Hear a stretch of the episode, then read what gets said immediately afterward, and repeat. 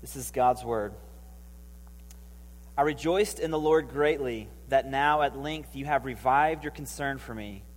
You were indeed concerned for me, but you had no opportunity. Not that I'm speaking of being in need, for I have learned in whatever situation I am to be content. I know how to be brought low, and I know how to abound. In any and every circumstance, I have learned the secret of facing plenty and hunger, abundance and need. I can do all things through him who strengthens me. Yet it was kind of you to share my trouble, and you Philippians yourselves know that in the beginning of the gospel, when I left Macedonia, no church entered into partnership with me in giving and receiving except you only. Even in Thessalonica, you sent me help for my needs once and again. Not that I seek the gift, but I seek the fruit that increases to your credit. I have received full payment and more. I am well supplied, having received from Epaphroditus the gifts you sent a fragrant offering, a sacrifice acceptable and pleasing to God. And my God will supply every need of yours according to his riches in glory in Christ Jesus. To our God and Father be glory forever and ever. Amen. You may be seated.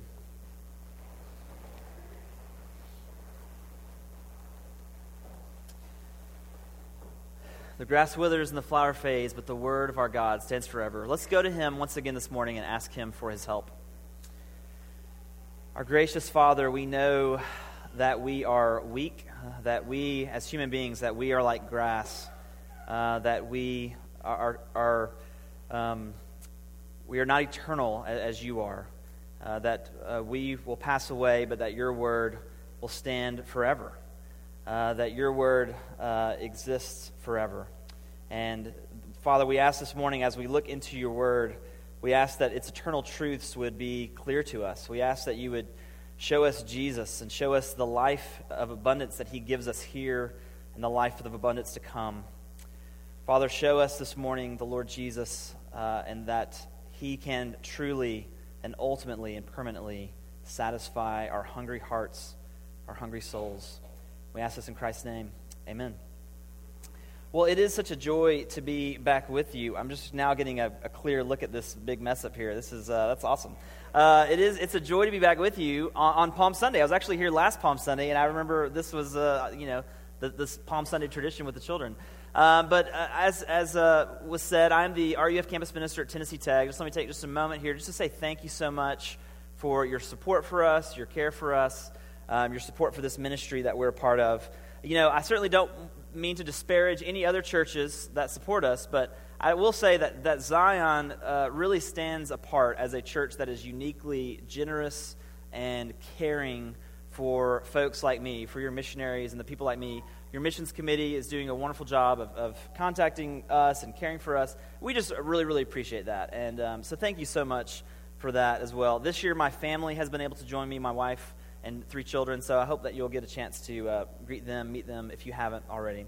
Um, so, you know, it's very fitting for us to be looking at Philippians 4 this morning because as we get to this passage, Paul reveals, or we sort of see here, that, that this letter that Paul has written to the Philippian church is really a thank you letter. It's a thank you to a church that's supporting him. And so, just as I thanked you for supporting me, I didn't do that for a sermon illustration, I really meant that. Uh, but just as I'm telling you thank you for your support, Paul is also writing a letter to this church in Philippi, thanking them for their support, this gift that they had sent to him. Now, Paul had a very close relationship with this church. Paul had started this church probably about 10 years before um, writing this letter. He had gone to do ministry on his, on his um, missionary journeys, he'd gone to do ministry in Philippi. And some of the people in this church had probably been led to the Lord directly by Paul, that, had become Christians through his ministry. And this was a church that really cared for him and loved him and sought to support him. and whenever they had opportunity to, they would send him gifts. They would pray for him. They would, they would do these kinds of things. And so we see um, in this passage, he mentions this gift the, in verse 18, right? I've received full payment and more. I'm well supplied, having received from Epaphroditus the gifts that you sent. They had sent some sort of gifts. We don't know exactly what those were, but some gifts they had sent through Epaphroditus. And he is sending them a thank you letter uh, to thank them for their support and their care for him. But this is a thank you letter that probably sounds different from any sort of thank you letter that you and I have ever received, right? Because um, look at what Paul says in, verse, in verses 10 and 11. He says, I rejoiced in the Lord greatly that now at length you have revived your concern for me. You were indeed concerned for me, but you had no opportunity. Not that I'm speaking of being in need, for I've learned in whatever situation I'm to be content. Look down at verse 16. He says, Even in Thessalonica, you sent me help for my needs once again. Not that I seek the gift, but I seek the fruit that increases to your credit. And so, really, um, Paul is essentially saying here, Hey, thank you so much for the gift you sent me, but I really didn't need it. uh, that's probably not a thank you note you're going to get from, uh, from anyone, right? No one's going to send you a thank you note that says, Thank you so much, that was so kind, but I didn't really need it. Uh, now, Paul is not being rude here. He, he's really taking an opportunity to teach the Philippians something about contentment, right? This is a teaching moment about contentment. And what he's saying is this I appreciate the gift you sent me, right? It warms my heart, but I would, I would be fine. I would still be satisfied whether I'd received your gift or not. I would still be fine. I would still be okay. I would still be, you know, because I've learned to be content.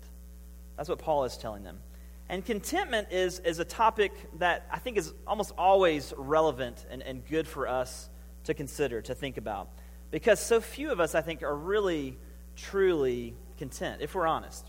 If you're like me, anyways, if you're like me, contentment is a struggle, contentment is a battle. So few of us, so few of us really, truly practice it. And so contentment is something we want to strive for, and yet it's something that's difficult to attain, something that's difficult for us to have. And you know, we live in a time and a place in which we have, we have so much stuff, we have so many conveniences in life uh, than ever before, right? And, and many of us still find it a struggle to be satisfied, to be truly content, to be satisfied. We, can, we complain about circumstances in our lives, we, we covet the things that our neighbors have that we wish were ours. Uh, we look, or we look at something on the horizon, something out there, and we say, "That's the thing. When I when I get that thing, then I'll be happy." Right? When I get to that next chapter of life, whatever that may be, when I get to that next job, that next situation, then I'll be happy. Once I get that thing, whatever that is out on the horizon. Um, our hearts are often restless and hungry for more, hungry for more stuff hungry for better stuff, hungry for new circumstances. Uh, contentment is really a struggle. And so, because of that, it's, it's, it's something always timely for us to consider. So, what is it that Paul is telling the Philippians and telling us about contentment in this passage this morning? Well, we're going to look at just two points this morning. First, we're going to see the struggle with contentment. And second, we're going to see the secret of contentment. So, first, the struggle, the struggle with contentment. The first thing we want to ask this morning is, is, what is contentment? What, what is that? Well, the Greek word that Paul is using here literally means self strong. That's what the Greek word for contentment here means. Self strong. And, and, as we're going to see in a bit, that, that doesn't exactly capture the meaning that Paul is going for here. Uh, that's just sort of the literal uh, translation of the word. Um, but it kind of gets us started, right? Being content means that you don't need anything. Being content is that you have enough. You have enough to meet your needs. Your needs are met. Um, and you're, you know, we could just say being content means being satisfied. Being satisfied that your needs are met. You're not longing for anything else. You're not looking for anything else. Um, but if we want to go a step further, and, and, you know, it's hard to, I think, do a have a better definition of contentment than what the Puritan Jeremiah Burroughs gives us in his book, The Rare Jewel of Christian Contentment. Here's, here's how he defines contentment. He says, Christian contentment is that sweet, inward, quiet, gracious frame of spirit which freely submits to and delights in God's wise and fatherly disposal in every condition. In other words, Christian contentment is being satisfied with what God has given you at any moment in your life. At any given moment in your life, being satisfied with what God, your Father, your Heavenly Father, has given to you.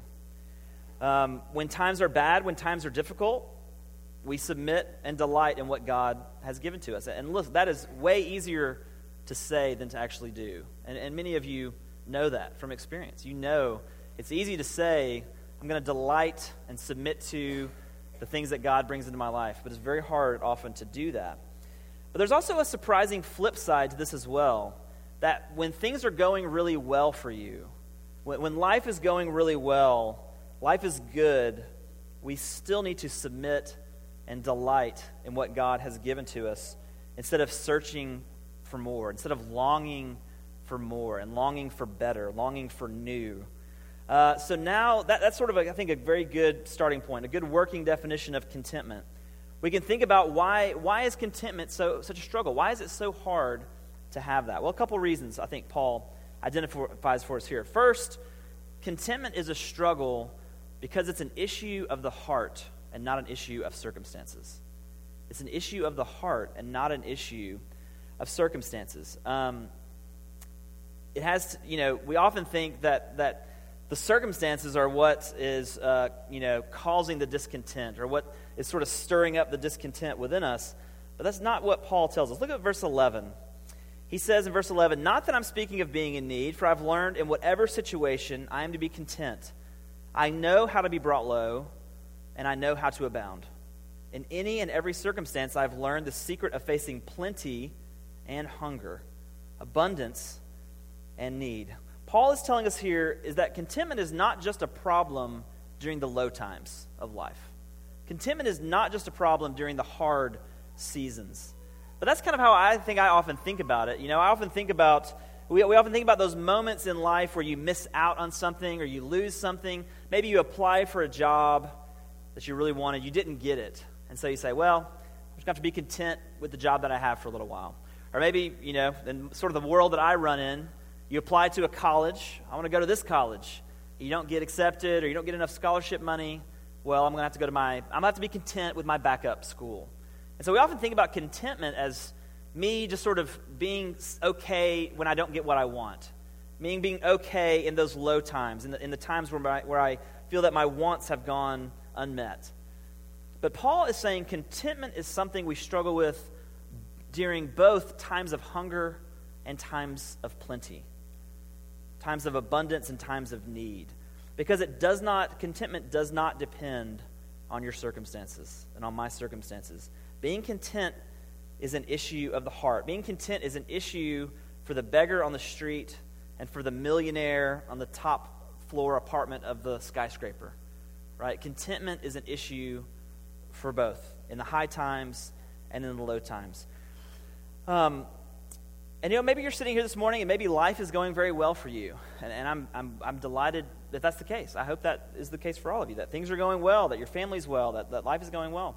Um, and you may be sitting here saying, you know, things are really good for me right now. You know, I think I am pretty content. But, but are you really, though? Are you really content? Um, you know, when I was in college, uh, there was a musician I listened to a lot. His name is John Mayer. You probably heard, maybe you've heard of him, heard of this guy. Um, and he released this album, uh, you know, long, long time ago when I was a college student. And uh, it was an album called Heavier Things. And his first album came out, and it was like exactly what you, if you were a musician, this is what you want your first album to do. It sold like just like millions of copies you know, he won Grammys, he won awards, he's made a ton of money, he just, you know, had a lot of fame and, and all the stuff that kind of comes with that. But what's fascinating to me is on his second album, he had this song called Something's Missing. And in this song, he kind of describes his success. He says, he talks about, you know, I went to the shopping mall and I, I looked for joy and I bought it all, right? I bought everything. I, I had, you know, I could do, buy whatever I wanted to. He's got a ton of money, he's got awards, string of famous girlfriends, record contract, and on and on and on. But the chorus of the song says this But something's missing, and I don't know how to fix it. Something's missing, and I, I don't know what it is. He had all of his dreams fulfilled, everything he wanted, and yet his heart was still hungering for something else. He wasn't content, he wasn't satisfied. He wanted something more. You know, I also read an interview a few years ago with Tom Brady. This was when he was still in his 20s. This was after this was after like his third Super Bowl win, okay? A few years ago. He was maybe 28 years old. You know, at this point in his life, he's a Super Bowl champion, a Super Bowl MVP. He's, uh, you know, one of the greatest quarterbacks around, you know, not even 30 years old. And in this very honest moment in this interview, he says, You know, I've got everything, right? I've done it all. I've done all the things I wanted to do. All my life dreams, all my life goals have been achieved. He said, I've got it all. And I'm asking myself, is this it? Is this, is this all there is? Is this all that there is? And so these are two guys who, who have it all, right? They have, they have the money. That they have the, the, the, the, the, achieved their greatest dreams. They've been, you know, extremely successful in their fields. Money, fame, all the things that come with that. All the things that, that we think maybe if I had that, then I would be happy. And they have all that stuff, and they say, I, I'm, I'm not satisfied. I'm not content. Having everything is not going to satisfy you or me. Achieving all of our dreams, achieving all of our goals is not going to satisfy us or make us happy because we're, we're sinners. We're sinful people with wayward hearts. And there are no circumstances that can permanently satisfy your hearts or my heart. They're, they may tide us over for a moment, temporarily, but our hearts will be hungry again, looking for satisfaction in something else because contentment is a struggle of the heart. So you think those new circumstances are going to finally make you content, but you take your wayward, sinful heart with you into the new circumstances, and you're still not content. And I'm still not content. And so contentment is an issue of the heart, not an issue of circumstances. The second struggle that Paul tells us here is that contentment has to be learned. Contentment has to be learned. Look at what he says in verse, um, in verse at the end of verse 11. He says, For I have learned in whatever situation I am to be content. At the end of verse 12, I have learned the secret of facing plenty and hunger, abundance and need. Contentment is hard because it's something that does not come naturally to you or to me. It's not something that comes easy. We have to learn it. So, how do we learn contentment? Well, we learn contentment by walking with God through the good times and through the bad times. Paul says, I know how to be brought low and I know how to abound. And we learn contentment by walking with God through both of those and seeing the differences there. Walking with God through the hard times and through the good times. We learn contentment in times of abundance by recognizing that we can still, that our hearts are still longing for more. Even when we have everything we've ever wanted, our hearts are still hungry and unsatisfied. We're still looking to the horizon saying, maybe something better will come along. Maybe there's a bit more that I need. Times of abundance show you and show me that the stuff that we dream about, that the, the goals that, and the dreams we have, that these aren't a guarantee for us to be satisfied. We learn contentment in times of hardship as well. We learn contentment in hardship by seeing that even when we've lost everything, even when we've lost it all, even when we're in the lowest times of our lives, to see how the Lord still meets our needs, that we still have enough.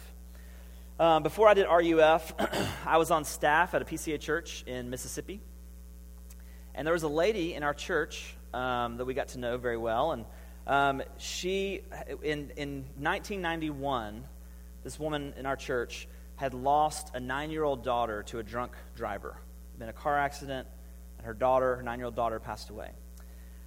And th- I mean, as you can imagine, that was a, a, particularly just a devastating event in her life, something that um, just resonated, you know, through the decades until until we met her.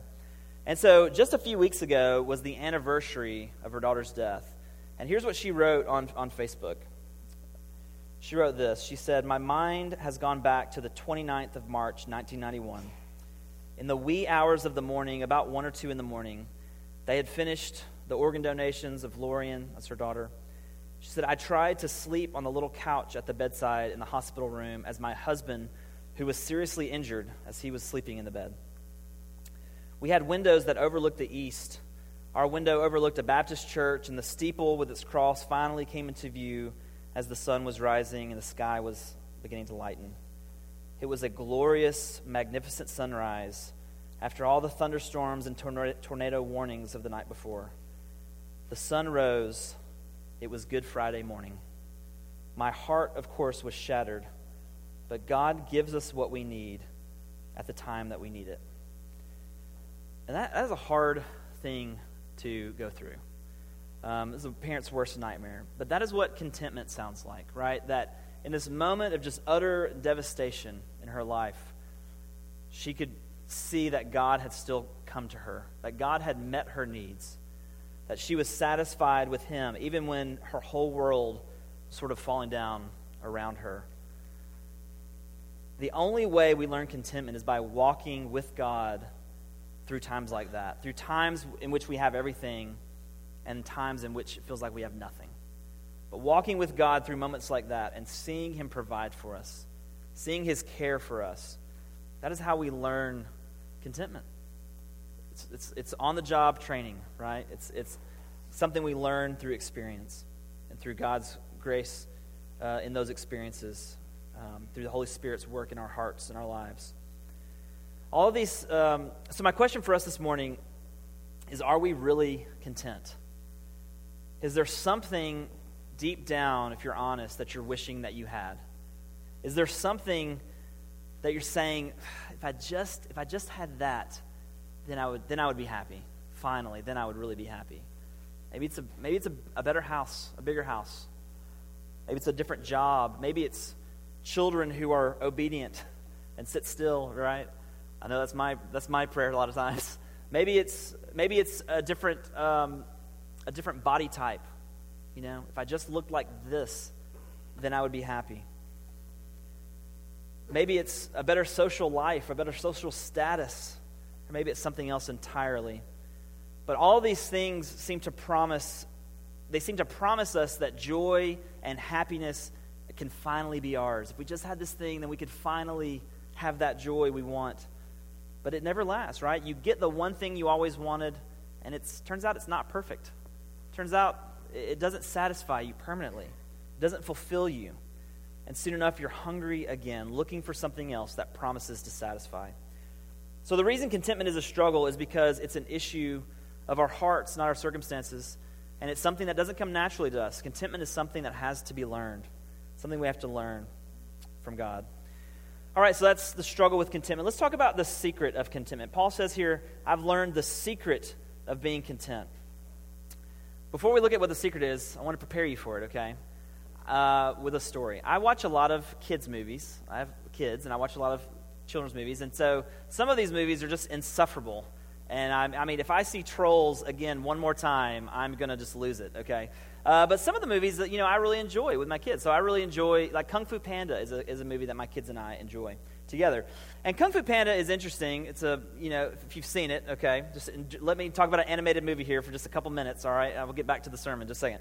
Uh, but Kung Fu Panda is this animated movie about this panda named Po who wants to be a Kung Fu fighter master guy, but he's just, you know, he's chubby. He's just very, unli- an unlikely candidate to, to, you know, be a Kung Fu warrior.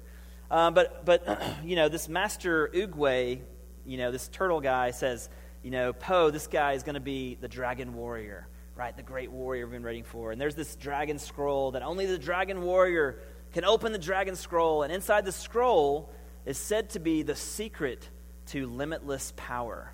The secret to limitless power is in the dragon scroll. So at the end of the movie, Po, you know, through all these ordeals, he finally becomes the dragon warrior. He opens the dragon scroll and inside there's nothing. It's blank. It's like a reflective surface. And he looks at it and he's confused. And then eventually he realizes, oh, the key, the secret of limitless power is believing in yourself. Okay, that's when I roll my eyes. I'm like, okay, this is a dumb kids movie after all. But, uh, but you know, the whole movie you're kind of wanting, like, what is the secret? What is the secret going to be? And it's kind of this, you know, it's kind of this dumb answer. Okay, it's kind of this like obvious, like, okay, okay, whatever. Yeah, I see. So I want to prepare you for, th- for this. I tell you that story to prepare you because when Paul tells us what the secret of contentment is, it's going to sound like the most classic Sunday school answer you can imagine. And it's going to be very tempting to sort of tune out for just a minute, like, okay, I've heard this before, I know this stuff. Uh, so don't do that, all right? That's why I'm telling you that story. So Paul tells us he's learned the secret of contentment, and the secret of contentment is Jesus. Okay, so you knew that was coming. You knew that's where we were going to go. The, the classic Sunday school answer. Uh, but, but, but seriously, stay with me because Paul tells us this in, in a way that I think is, is very interesting. He, he's telling us this in, in Philippians 4.13, which is a very famous verse, a very often quoted verse, and a very misunderstood verse. Okay, so let's look at verses 12 and 13 again. He says, Look, I know how to be brought low. I know how to abound in any and every circumstance. I have learned the secret of facing plenty and hunger, abundance and need. And he says, I can do all things through him who strengthens me. I think most of the time that I've heard this verse quoted, it's usually by some athlete right after the big game, right? The quarterback throws the Hail Mary touchdown pass. They win the game, and you know the, the post post game interview. How did you do it? Hey, I can do all things through Christ who strengthens me. Um, and it's sort of typically understood in a way that like Jesus gave me strength or focus or determination or whatever it was I needed to sort of perform this feat, right? To perform this this you know amazing thing I did, this overcome this challenge, like almost as if Jesus was like my good luck charm, and Jesus, you know, got me through it. And I'm not certainly not trying to disparage these athletes who are trying to give glory to God in, in those athletic moments. I'm not trying to run them down or anything. Um, but that's not what Paul is meaning here in this verse. Paul is telling us that he has learned to be content in good times and in bad times because Jesus gives him the strength to do so. He says, when he's saying, I can do all things, he's meaning, I can, I can have everything, I can be in abundance, and I can be in need. I can be full, and I can be hungry. I can do all of the, I can do any, those things and everything in between because Jesus gives me strength to be content in all of those circumstances.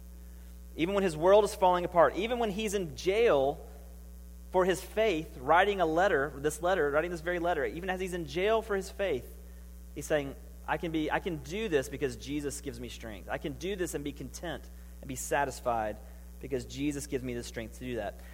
So really, Philippians 4.13 is not so much, you know, applicable to the guy who just scored the winning touchdown. Philippians 4.13 is for the, the kicker who missed the, the field goal in overtime and lost the game and his teammates left the field without saying anything to him. Right? He, he's let everybody down. They've lost the big game. But he can still be satisfied in Jesus because of Philippians 4.13. Philippians 4.13 is for that Super Bowl champion who's sitting in a hotel room six months later saying, I won the big game, but I'm still not satisfied. I'm still, I'm still not happy. Philippians 4.13 is for that, for that individual. Um, Paul is saying, I've learned to be content in all types of situations because Jesus gives me strength. So, how does Christ give us strength? How does Jesus give us strength? What does that mean? Well, there's probably a number of different things we could talk about from the Bible about how God strengthened us, right? You know, a big one would be the, giving us the Holy Spirit, that His Spirit dwells within us and empowers us and gives us strength, encourages us. That would be a big one. But one I want to focus on this morning is this that Jesus strengthens us through his promises in the Bible. Jesus strengthens us through the promises he gives us in his word. You know, in Joshua chapter 1, when the Israelites are just about to go into the promised land and to take the land, to conquer the land that God has given to them, there's a section full of, of God speaking to Joshua. And he's giving them all these commands. He's saying, hey, you know, he keeps saying over and over, be courageous. Don't be afraid. Don't be frightened. And in the midst of all these commands to be courageous, to be strong, he keeps promising him things. It's mixed in with all these promises that God is giving to Joshua. So at the end of verse 9, for instance, here's what verse 9, here's how verse 9 in Joshua 1 ends. Be strong and courageous. Do not be frightened. Do not be dismayed, for the Lord your God is with you wherever you go. So there's a connection here between strength between strength and courage, between that and, and God's promises. So, what are the promises that we can identify that, that, are, that would be connected to our contentment? What are the promises of God that would strengthen us to be content in any situation? Well, we have one in our passage this morning in verse 19. Look down at verse 19 with me. Paul wrote, And my God will supply every need of yours according to his riches and glory in Christ Jesus. So, one promise that can give us the strength to be content is that God is going to meet your needs. That God is going to meet your needs and my needs, that He's going to give you everything that you need, and He's going to give it to you according to His riches and glory in Christ Jesus, which are, which are endless, right? Which are limitless. We also hear this in, in Psalm 34 11. Those who seek the Lord lack no good thing.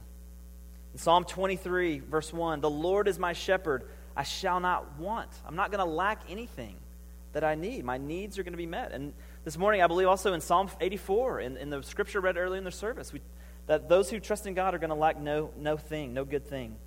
God is going to meet our needs. Even when times are hard, we can take comfort knowing that God is going to meet us there. He's going to meet our needs, He's going to provide for us. He promises to do that.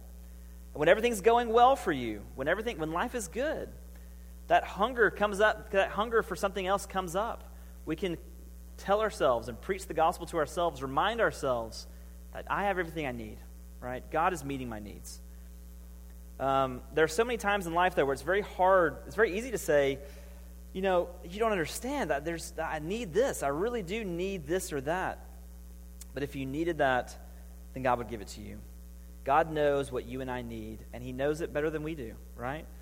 He doesn't promise to meet all of our wants, right? He doesn't promise to give you every, everything that you want and desire. He promises to meet your needs. But there's another way that Jesus strengthens us, that His promises can be strengthening to us for contentment.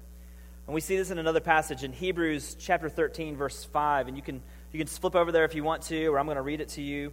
Hebrews 13, 5. This verse, you know, I discovered this verse as I was, uh, or kind of rediscovered this verse, I suppose, as I was preparing for this. This verse kind of blows my mind. Here's what the writer to the Hebrews says in Hebrews 13:5.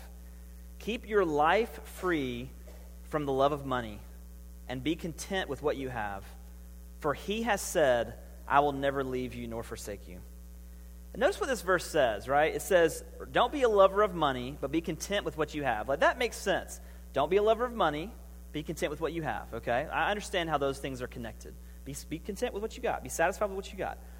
But, but what is really amazing to me in this verse is how the, what the promise that is used to sort of undergird that command. The promise that is used to sort of back that up. Um, look at what he said. Look at, look at, or listen again to what it says. He uses the most common promise in the Bible I will never leave you nor forsake you. Don't be a lover of money. Be content with what you have, for he has said, I will never leave you nor forsake you. God is saying to you and to me, you can be content with what you have because of this promise I'm not going to abandon you, I'm not going to leave you. You can be content with what you have because I'm, I'm going to keep that promise. Or the, or the way he said it to Joshua I'm going to be with you wherever you go. You can be content because he's going to be with us. We can learn to be content with our circumstances because God promises to meet our needs and to never leave us or forsake us. God, so God gives us the strength to be content, but he gives us something even better. He gives us himself. God gives us himself. He gives us his presence. You can be content because I'm never going to leave you or forsake you. How do we know that God is going to keep this promise? How do, how do we know in the, when, the, when the chips are down, when those low times come, how do we know that God is going to keep that promise and be with us even when it feels that he's, like He's not with us? Even when it feels that we have been abandoned, like we have been abandoned?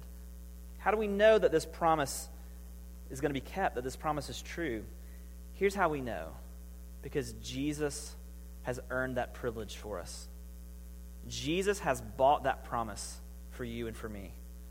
Today is Palm Sunday, um, as, we've, as we've noted several times. And we remember that this is the day that, that Jesus rode into Jerusalem, right? The people were praising him, singing Hosanna. They're, they're waving palm branches. They're putting their cloaks and their palm branches on the ground um, before him. Because that's what Jesus deserved, right? That's what he deserves. He is the King of kings. That is what you do for a king.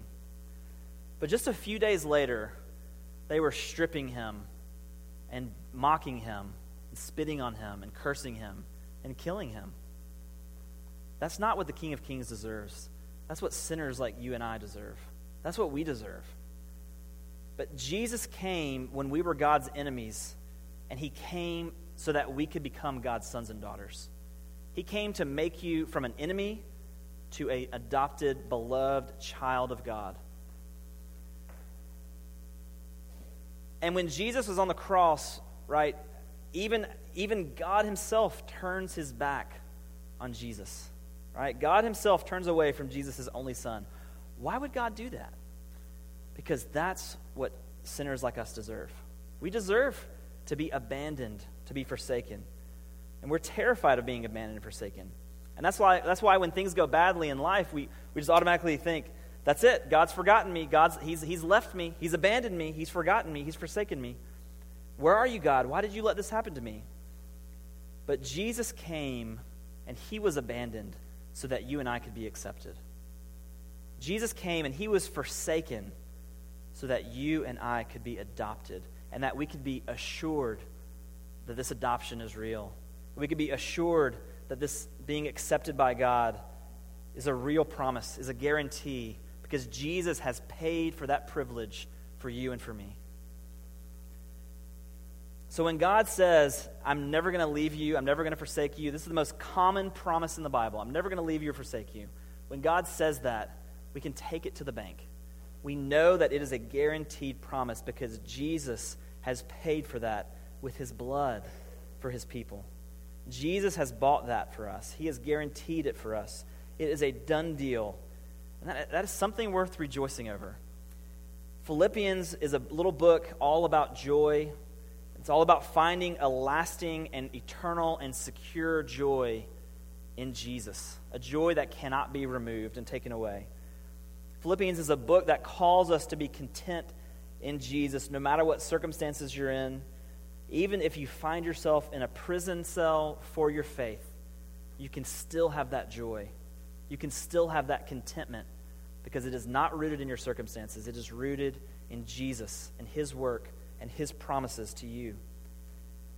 So even if you've lost everything, He promises to, that you, He will give you Himself, right? He promises to be with you, to never leave you, to never forsake you. And when you have everything that you ever wanted, when you look at your life and you say, I've got it all, this is all the stuff I ever wanted, I've got it, I've attained it, I've reached it, I've reached the goal, you can know that even, as Augustine said, our hearts are still going to be restless. Even if you have it all, our hearts are still going to be restless until they find their true rest in God. And that's what the gospel of Jesus Christ offers us. That is what Jesus is inviting us to this morning a joy that cannot be taken away by your circumstances, a contentment, a satisfaction in Him that will be eternally met, and, and that, a, a fulfillment in Him that will never, that can never be taken away. That is what we're being invited to this morning by the Lord Jesus. May each of us find our lasting joy in Him, that we would be satisfied that we would be content in the Lord Jesus. Amen. Let me pray for us. Gracious Heavenly Father, Lord, we, we do confess that we have hearts that are hungry, and often they hunger for things other than you. And our hearts are, are constantly pulling us in different directions and telling us if we only had that one thing, then we'd be happy. But Lord, help us to see this morning the Lord Jesus. Help us to see the richness of his glory, the riches that we have in Him, the, the rest that He invites us to, the joy that He invites us to and provides and offers for us. I pray that we would know that joy and that contentment today. We ask this in Jesus' name. Amen.